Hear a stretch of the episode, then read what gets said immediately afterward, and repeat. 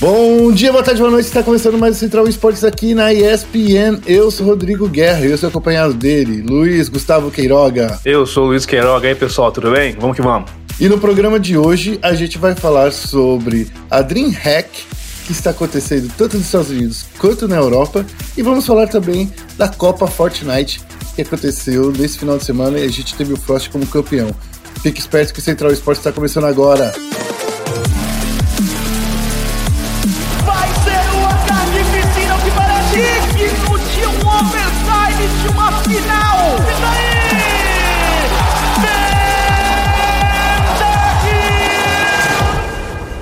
Começando aqui o programa de hoje. E aí, Luiz Gustavo, como é que o senhor se encontra nessa manhã de segunda-feira, fria em São Paulo? Fria pra caramba. Confesso que com um pouco de sono, né, que eu fui dormir tarde. Não foi por causa de Valorant dessa vez, pessoal, né, porque eu tô jogando bastante, mas fiquei de papo, né, e aí quando fui ver o horário, eu falei, nossa, tem que acordar cedo, né, pra gravação do podcast. Estamos aqui, né, Famous e Force, com uma cafezinho e o vento batendo na janela também. É, eu vou te falar que tá um friozinho gostoso, um friozinho daquele que só São Paulo pode oferecer pra gente, né? Mas vamos começar falando aí sobre a DreamHack Masters Spring 2020. Olha só que nome bonito, 2020. Né? 2020, que é o nosso ano. Vou começar falando sobre a região norte-americana, que teve aí a sua primeira semana meio conturbada para os brasileiros, né? Tanto a MiBR quanto a FURIA estão classificadas aí já para a próxima fase. Mas, Luiz, eu quero que você me diga essa aventura do MiBR, que foi uma aventura e tanto, né? Porque eles entraram aí na Bacia das Almas no último momento e ainda com uma ajudinha dos Panteras.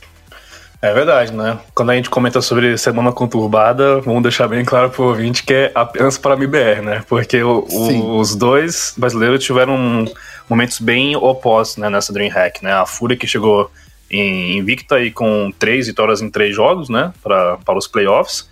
A MiBR, como você acabou de comentar, que conseguiu se classificar mais uma vez nos detalhes, na combinação de resultados, e que, por coincidência, foi também com a ajuda da FURIA. Isso é uma situação que já tinha se repetido, que já tinha acontecido antes, né, no ano, pela Pro League, né? Foi no mesmo cenário. A FURIA, se não esteve com 100% naquela competição, chegou com... já tinha conseguido a classificação antes, e na última rodada, a vitória da FURIA favoreceu a MiBR na Pro League, e isso também se repetiu agora, né? Passaram MiBR, FURIA e Liquid, né? E MiBR que tá com troca de lineup, né? Aqui a gente, mais uma vez, começando o podcast de CSGO e falando de troca de line na MiBR. É verdade, né? O nosso queridíssimo argentino, né? O Maier acabou saindo aí do MiBR, e no lugar dele entrou o TRK. TRK que veio aí da T1, é um dos grandes nomes, né? Aí do cenário... Não posso dizer se é um dos grandes nomes, mas é um desejo já bem quisto aí da galera. Mas eu não sei se a entrada dele, porque o anúncio foi feito um dia e no outro o TRK já entrou na disputa. O próprio Fallen já tinha dito aí durante as lives dele que já estava treinando com um player novo e ainda não tinha treinado o suficiente para ficar redondinho. E acabou se mostrando isso, né, nessa partida aí, né, que o MiBR disputou. Com certeza, e é aquilo lá, né? Claro que foram só 3 jogos com o TRK aí, né? Só que nesse primeiro início, já que estamos falando de MiBR, né, ou seja, que a pressão acontece, a cobrança é grande, ele não clicou tanto, né? Nas 3 partidas aí ele teve uma performance bem abaixo do que se esperava, né? Então, mais uma vez, vamos estar conversando sobre tempo, adaptação, né? O cara tem que se encaixar na cultura do jogo, né? Da MiBR, que tem o Fallen aí e o Fer como os principais nomes, né? Só que assim, de novo, né? Recomeço que é forçado, né? O TRK ficou lá, né? O TRK não, o Man ficou pouco tempo, né? Acho que 6 meses só. 6 ou 9 meses, agora não tô lembrado, mas enfim, é um período curto, né, para um jogador. E a MiBR tá complicada, assim. Na estreia, Eu até tinha tweetado, eu sou o famoso chamazica, né? Porque eles estavam jogando e contra a Liquid, se não estou enganado, e abriram 6 pontos de vantagem, tava 6-1, 7-1, algo assim. E eu falei assim, nossa, né, a MiBR começou em ritmo acelerado. Foi só tweetar isso que pronto, levaram o empate, levaram a virada e começou a derrota. Eu falei assim, pelo amor de Deus. Mas enquanto a FURIA tá aí, né, jogando fino, a gente tem o Cacerato, o Arti, que tá jogando muito bem nessa... Tá certo que o Arti, ele tá no famoso aperta o W e vai, né? Mas... Sim. Mas ele tá, tipo, muito bem, assim. Então a FURIA tá jogando de um jeito bem, bem bacana, com o fino da bola. E a MiBR tá tendo que se provar, né, pra variar. Sabe quem tá se mostrando um player, pra mim, na minha opinião, muito fora da curva é o Henrique, sabe, o Henrique. Sim, sim. Porque ele tem se mostrado, tem sido um dos jogadores mais decisivos aí da FURIA também. Entrei aqui na página aqui do Rating 2.0 do HLTV e ele é o personagem, né, o jogador da FURIA que tá em melhor colocação. Só atrás dele vem o Yuurih e só, né? O resto é tudo jogadores de outras equipes, né? Gostei muito aí de ver que o Henrique tá chamando a atenção pra ele, né? Tá, o AWP, não só de AWP, né? Ele tá jogando de bastante coisa. O total de headshots que ele tá dando aí é de 31%, um resultado bastante impressionante pra um jogador, né? Fiquei até surpreso aí. Ah, e o da hora, né, que o Ren foi aquela contratação, o cara veio claramente como expectativa, né, que ele tava no banco da Luminosity, e ele veio pra... quando o Ebodi foi pra reserva da FURIA, né, isso lá em 2019, lá pro setembro, por aí.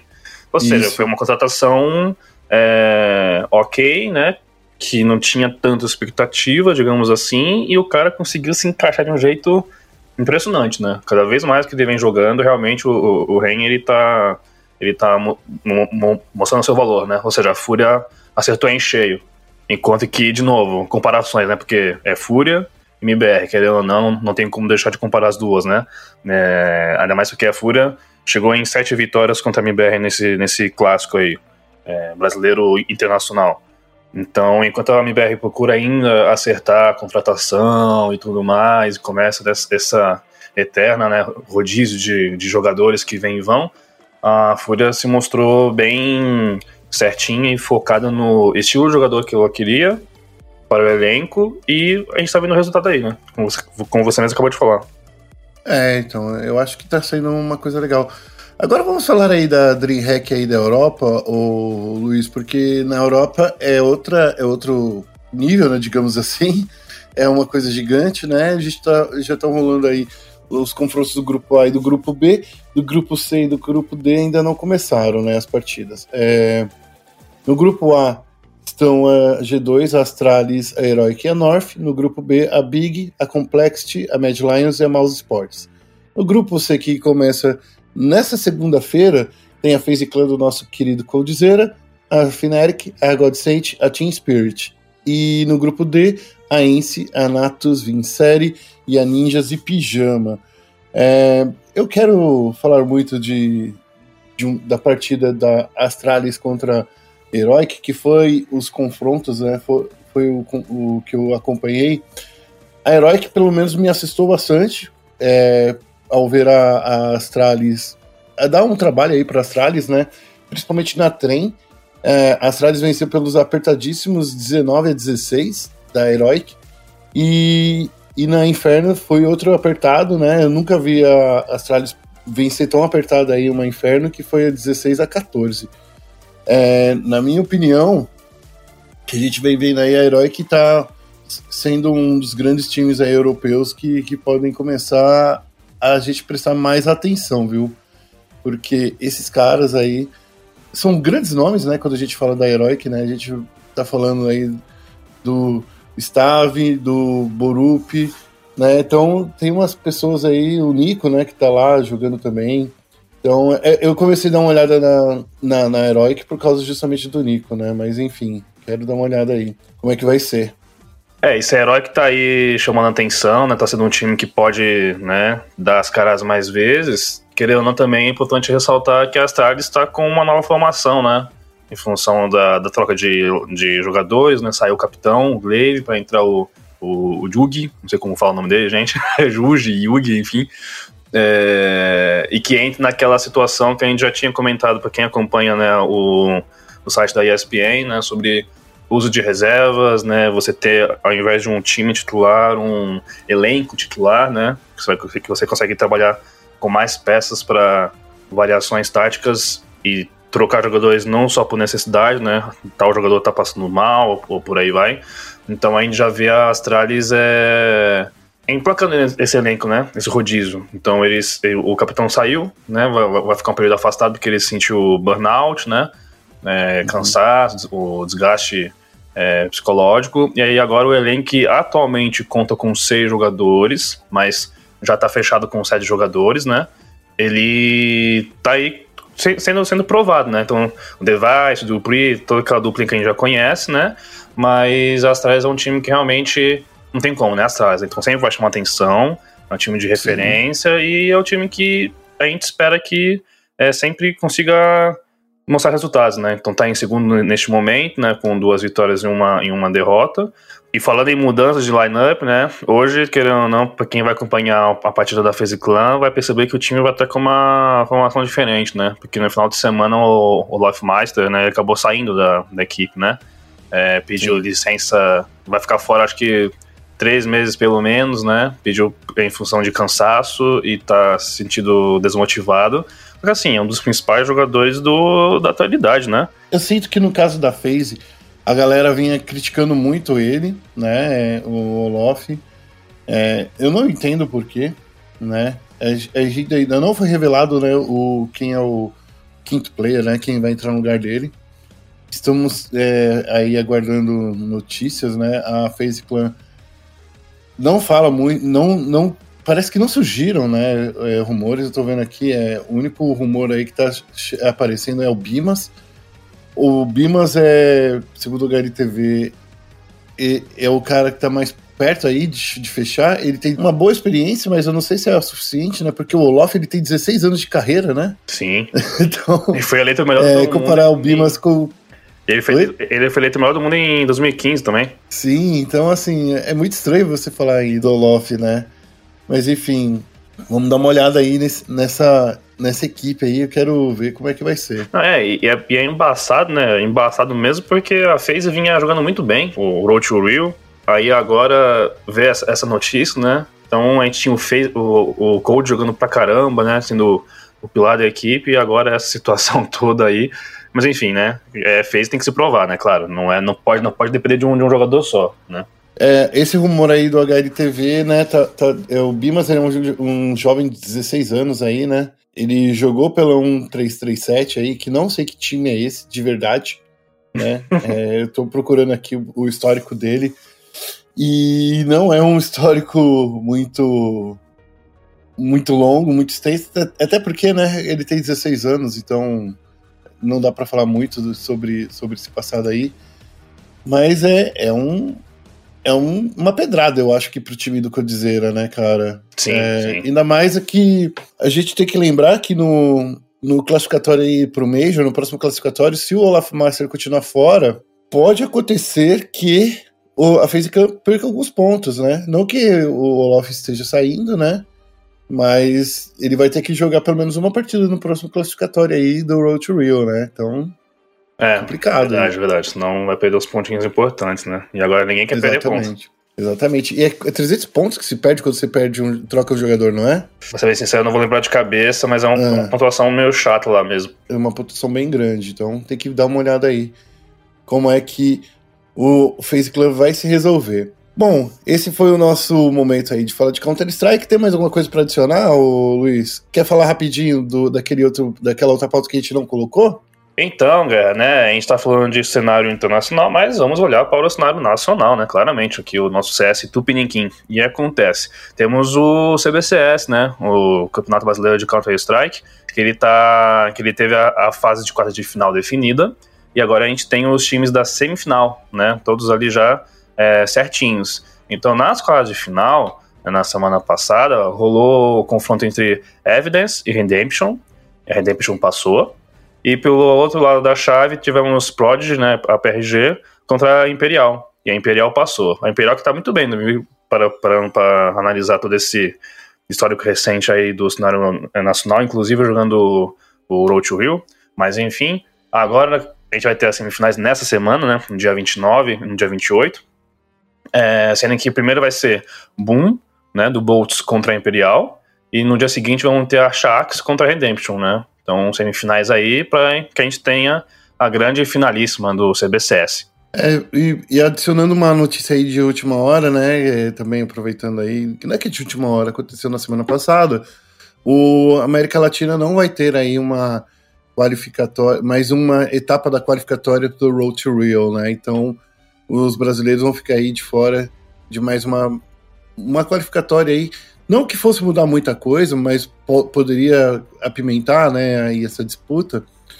E sem falar que é uma graninha a menos aí também dos times sul-americanos por participar, né, desse qualificatório. Para ser um pouco sincero, eu até acho que seria bem importante, sabe, para as equipes terem esse segundo qualificatório. Eu não sei, dentro do cronograma que as equipes tinham em mente, se eles já contavam com que o Brasil teria as 3, né, etapas das 3 previstas. Eu acho que todo mundo contava com isso. E quando a Valve Sim. fala que não, né, ou seja, o Brasil só vai ter 2 etapas, ou seja, a próxima que vamos ter vai ser a última de chance de classificatório Major, isso meio que quebra com o planejamento. Aí tô falando, agora eu vou ser ouvinte, tô falando apenas com um palpite meu, tá? Por exemplo, tivemos aí a Red Canids, né, que é um dos principais times do CSGO do Brasil e que trouxe um baita investimento, né, até então, principalmente com o FNX. Ela ficou em última no Road to Rio. E agora que você não teve o anúncio, você teve a confirmação que não terá uma segunda qualificatória, a chance de você ir para o Major, né, naquela única vaga que o Brasil tem pela região, fica muito mais difícil, né? E isso meio que refletiu, eu sinto que refletiu também na estratégia para a temporada, porque a gente teve a saída do FNX e nessa segunda-feira mesmo a saída do NAC, sabe? 2 grandes nomes importantes do elenco, e eu acho que gira muito em torno também de temporada, né? O que a Red Canids tem aí até o final do ano, e principalmente as poucas chances de ir para o Major, né? Talvez até pelo Brasil ter só essas 2 chances, né, que esses 2 jogadores saíram, né, o Luiz, eu acho que se tivesse esse terceiro qualificatório, a Red Canids ainda teria chance, seria uma chance pequena, mas eles teriam que vencer esses 2 próximos qualificatórios para conseguir aí ter a folga para ter a certeza que eles iam. Mas agora que foi dito que só vai ter 2 qualificatórios, a Red Canids já estava praticamente fora aí da disputa, né? Isso. Então, acho que é justamente por causa disso que os jogadores se resolveram sair. Tchau e benção. Bom, vamos falar um pouco de Fortnite, falar rapidinho aqui, né, que aconteceu também, Luiz, um campeonato aí das últimas 3 semanas bastante importante aí pro cenário brasileiro, não? Sim, estamos falando de Fortnite, ouvinte. Sim, falamos de Fortnite na ESPN. E o que rolou nesse final de semana foram as finais do FNCS Invitational, né? O Fortnite Champion Series. E que, como o Guerra comentou, foram 3 semanas de confrontos, né? E que tiveram 500 jogadores nessa disputa ao decorrer de 2 semanas, né? Mais a repescagem, né? E aí, para as finais que rolaram nesse último final de semana, 100 jogadores estiveram no páreo, né? Eu até tinha feito uma matéria na ESPN, para quem acompanhou na semana passada, o Frost chegou como o principal nome do torneio para as finais, ele foi o cara que conseguiu, de todos os servidores do mundo dessa competição, né, os servidores globais, foi o cara que mais trouxe abates, foi quem teve o recorde, se não me engano foram 79 kills que ele somou na conta. E, ou seja, o menino já chegou com tudo, né? Tivemos uma repescagem que definiu os últimos 20 jogadores que iriam avançar para essa fase final, inclusive com blackouts, aí como um dos principais nomes do cenário, que não conseguiu avançar para a final, né? Ele ficou ali top 25, por aí, sendo que passava, né, top 20. E, inclusive, eu estava até conversando com o pessoal da comunidade e tudo mais, tivemos entre aspas, um intruso nessa final aí do Fortnite, sabia? Quem é o intruso? Rapaz, intruso claramente, né, que é uma brincadeira nossa, porque o cara, ele veio pela chave de qualificatória aberta ao público, né, estamos falando do Breno Salviano, que ele veio pela qualificatória aberta ao público, que tinha 100 vagas disponíveis, e o que chama atenção na história dele, do Breno, é que ele tem, pelo que eu já vi aqui, ele tem uma origem bem humilde, sim, tem apenas 16 anos, é paulista, né, São Paulo. E ele, cara, ele joga em condições, assim, totalmente limitadas, né? Então ele joga numa cadeira de plástico, ele tem um monitor, o teclado em cima da mesa da cabeceira, assim, o mouse joga em cima da CPU, sabe? Então, é mais um cara aí do cenário que, né, dos esportes no geral, que a gente vê que tem as suas limitações, tem os fatores, né, que não o favorecem. Uhum. Só que mesmo assim ele conseguiu se destacar. Então ele foi um dos finalistas do final de semana, né? E tem só 16 anos. Então imagina o time que olha para esse cara, o time que olha para a história desse jogador, e já pensa, pô, esse cara aqui tem potencial, pô, ele tem garra, tem vontade, e toda aquela, né, aquela situação toda de força de vontade também, que é importante, né? Sempre respeitando a realidade de cada um, claro, vamos deixar isso bem claro. Mas é bacana ver, sabe? Tipo, meninos de apenas 16 anos aí se destacando nos servidores, sendo um desconhecido, entre aspas, que virou intruso e tava aí disputando finais contra pessoas importantes do cenário, como o Frost. Eu fico pensando assim, Luiz, esse cenário é muito grande, né? E tem muita gente escondida aí nas casas, né? Principalmente no Fortnite, onde tem muita gente jogando, né? 100 pessoas que disputam um torneio. Nesse caso, era 500 pessoas, né? Eram 500 pessoas que estavam disputando o torneio. Então, realmente, a gente ficar sabendo aí da história do Breno é uma coisa legal. Bom, obrigado aí por trazer essa informação. Eu fiquei viajando, pensando nessa informação. Que legal mesmo, de verdade. Realmente, vamos ver se a gente faz uma matéria com a Eterman na ESPN, né? Porque acho que é legal trazer esse tipo de história pra cá, né? É sempre dar mais voz, né? Porque, infelizmente, a gente não pode tratar a exceção como uma regra, né? Então, como eu falei, o cara, ele tem uma história de superação, é humilde, e vamos tentar entender o porquê disso, né? Do que aconteceu e por aí vai, né? Mas, como você falou, né? Eu fico imaginando quantas pessoas que também consegue se destacar em função de não ter acesso, de não ter oportunidade, ou o cara tem um PC bom, mas não tem uma boa internet, né? No Brasil não é fácil você ser gamer, né? Profissional. Porque pra isso você tem que ter um PC bom já, digamos. Ou então um celular legal, né? Pra tu jogar Free Fire, por exemplo. Tem gente que joga Fortnite, Copa Fortnite, inclusive, direto do console, né? Então, assim, é uma das coisas legais aí que dá para você jogar. E não só pelo console, como pelo celular também, né? Só que eu não sei se no Brasil as pessoas conseguem jogar tão bem quanto a gente gostaria de ver, né?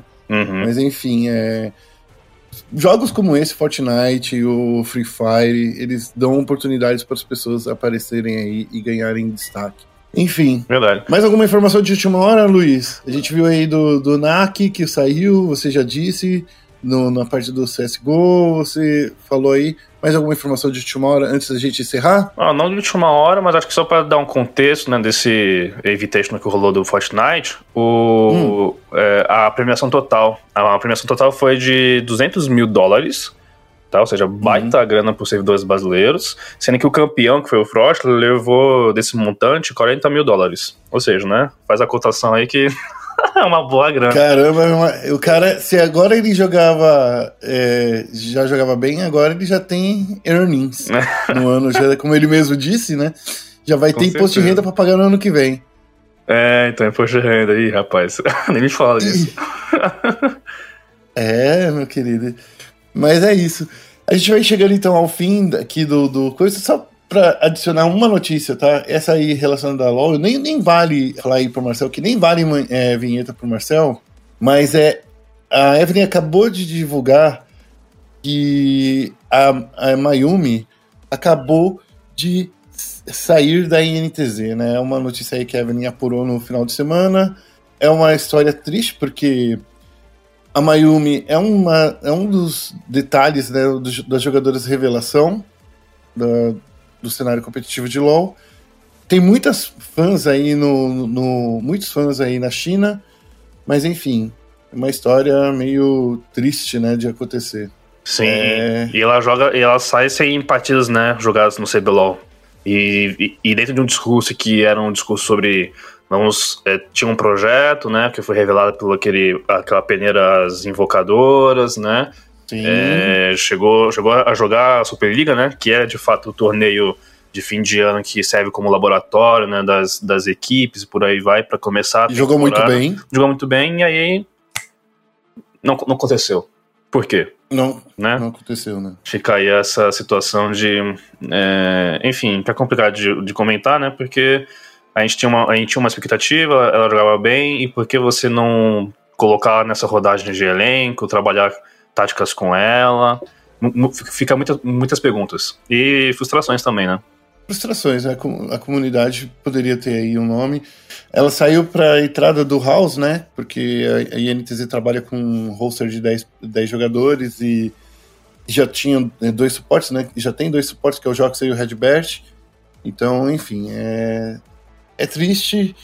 Vamos ver aí quem é que vai ter culhões de contratar a Mayumi e colocar ela para jogar, porque ela é uma jogadora muito boa. Vamos ver quem é que vai ter essa coragem aí nesse cenário competitivo de League of Legends.